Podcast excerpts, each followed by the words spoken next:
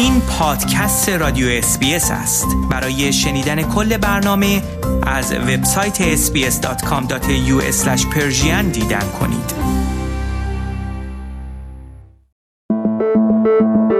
خورشت تکنولوژی.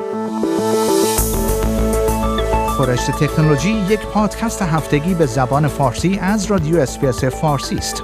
پادکستی که در آن از گجت ها یا ابزار تکنولوژیکی جدید گرفته تا نوآوری های جدید در جهان فناوری و یا حتی ویدیوها و اخبار داغ در شبکه های اجتماعی می‌پردازیم.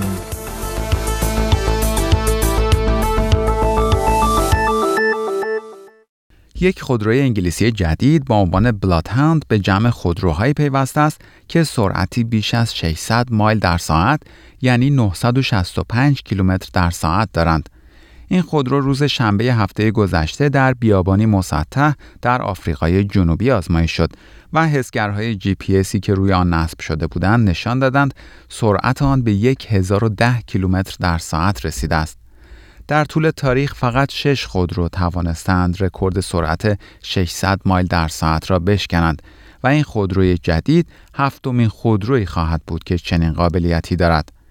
این دستاورد بلادهاند بسیار قابل توجه است چرا که فقط با استفاده از یک موتور جت موفق شده است به این سرعت برسد.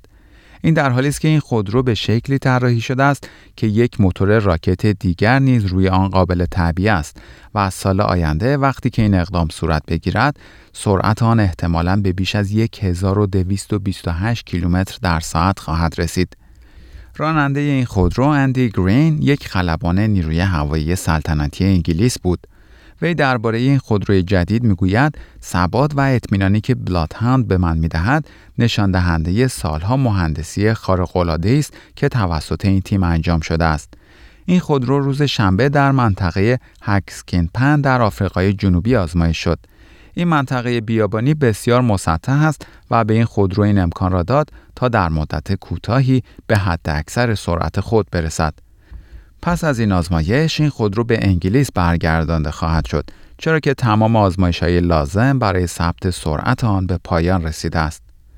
و خبر بعد تکنولوژی روش های جدید و خلاقانه ای را برای آموزش ایجاد کرده است و استفاده از روش های آنلاین برای آموزش در مدارس استرالیا بالاتر از سطح میانگین است ولی این باعث عملکرد تحصیلی بهتر دانش آموزان استرالیایی نشده است. یک بررسی جدید نشان می دهد دانش آموزان استرالیایی بیشتر از میانگین کشورهای سازمان همکاری و توسعه اقتصادی در فضای آنلاین هستند و استفاده آنها از تکنولوژی در حال افزایش است. به گزارش ABC استفاده از کامپیوتر و اینترنت بخشی کلیدی از سرفصل‌های آموزشی در مدارس استرالیا است و شاید چنین تصور شود که سرمایه گذاری بیشتر در زمینه استفاده از تکنولوژی و اینترنت در مدارس باید فواید آموزشی متعددی را در پی داشته باشد. ولی یک تحقیق بین المللی نشان می دهد کشورهایی که بیشترین سرمایه گذاری را در این زمینه انجام دادند شاهد ارتقای عملکرد دانش آموزان خود در زمینه های خواندن و نوشتن، ریاضیات و علوم نبودند. استرالیا یکی از کمترین محدودیت ها را در زمینه مدت زمان استفاده از ابزار دارای صفحه نمایش و یا به اصطلاح screen time دارد.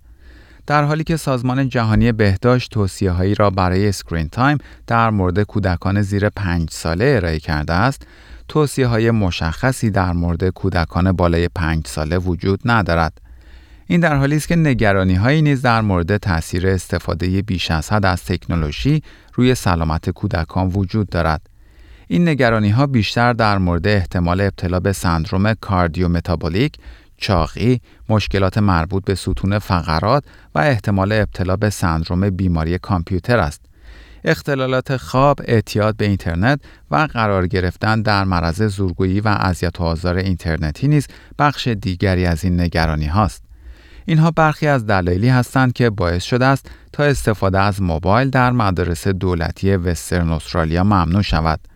تحقیقات انجام شده در آمریکا نیز نشان می دهد کودکانی که بیش از حد از ابزارهای دارای صفحه نمایش استفاده می کنند کمتر از سایر کودکان همسن و سال خود خوشحال هستند.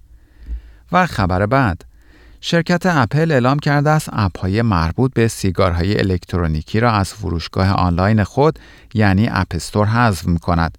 این شرکت اعلام کرده است دلیل این اقدام افزایش نگرانی ها در مورد مصرف سیگارهای الکترونیکی و یا به اصطلاح vaping است. در آمریکا 42 مرگ و بیش از 2100 آسیب دیدگی ریه به دلیل vaping گزارش شده است. این تصمیم اپل به این معنی خواهد بود که در مجموع 181 اپ مربوط به vaping از سکوی فروش اپ های این شرکت حذف خواهد شد. این شرکت در بیانیه خود اعلام کرده است با هشدارهای صادر شده در مورد مضرات سیگارهای الکترونیکی موافق است و نمی‌خواهد vaping را برای جوانان جذاب جلوه دهد. این شرکت اعلام کرده است که می‌خواهد App Store جایی مطمئن و سالم برای دانلود اپ ها باشد. برخی از این اپ های مربوط به vaping به کاربران اجازه می‌دادند تا برخی از ویژگی های سیگارهای الکترونیکی را کنترل کنند اما برخی اپ های دیگر فقط برای انتشار اخبار و مطالب مربوط به سیگارهای الکترونیکی مورد استفاده قرار می گرفتند. و خبر پایانی برنامه خورشت تکنولوژی این هفته شرکت هواوی چین گوشی هوشمند تاشوی خود را به عنوان Mate X عرضه کرده است. این گوشی جدید فقط در چین عرضه شده است و به قیمت 16999 یوان یعنی در حدود 1900 پوند فروخته شده است. طبق گزارش ها تمام این گوشی ها فقط در عرض چند دقیقه در چین فروخته شده است. طرفداران تلفن های همراهی که نتوانستند این گوشی جدید را بخرند می توانند در روز 22 نوامبر که این گوشی دوباره عرضه می شود آن را بخرند. این موبایل هوشمند که مجهز به تکنولوژی اینترنت نسل پنجم است وقتی باز شود دارای یک صفحه 8 اینچی است و وقتی تا می شود دارای یک صفحه 6 و 8 دهم اینچی و یک صفحه 6 و 6 دهم اینچی است. هواوی اعلام کرده است تعداد محدودی از این گوشی ها را تولید کرده است ولی تعداد دقیق را اعلام نکرده است. تعداد شرکت هایی که موبایل های تاشو تولید می کنند در حال افزایش است و تا کنون شرکت های سامسونگ، شیائومی و موتورولا چنین گوشی هایی را عرضه کردند. برخی شرکت های دیگر از جمله اپل و گوگل در حال کار روی طرحهای خود برای تولید چنین گوشی هایی هستند.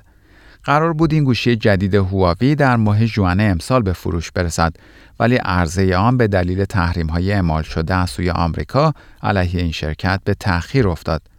این گوشی فعلا فقط در چین عرضه شده است ولی این شرکت اعلام کرده است قصد دارد آن را در آینده در کشورهای مختلف جهان عرضه کند. بن وود تحلیلگر تکنولوژی در شرکت CCS Insight می‌گوید در مورد این گوشی جدید شرکت هواوی تردید دارد.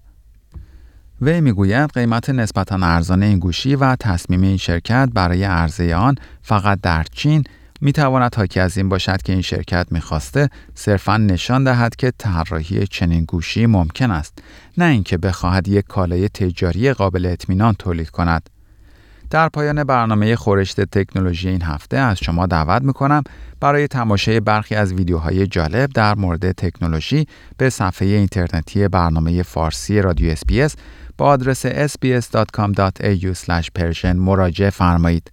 شما همچنین می توانید پادکست های خورشت تکنولوژی را دانلود کنید و در هر زمانی که خواستید آنها را بشنوید. این پادکست رادیو SBS بود. برای کسب اطلاعات بیشتر از وبسایت sbs.com.au دیدن کرده و یا اپ SBS Radio را دانلود کنید.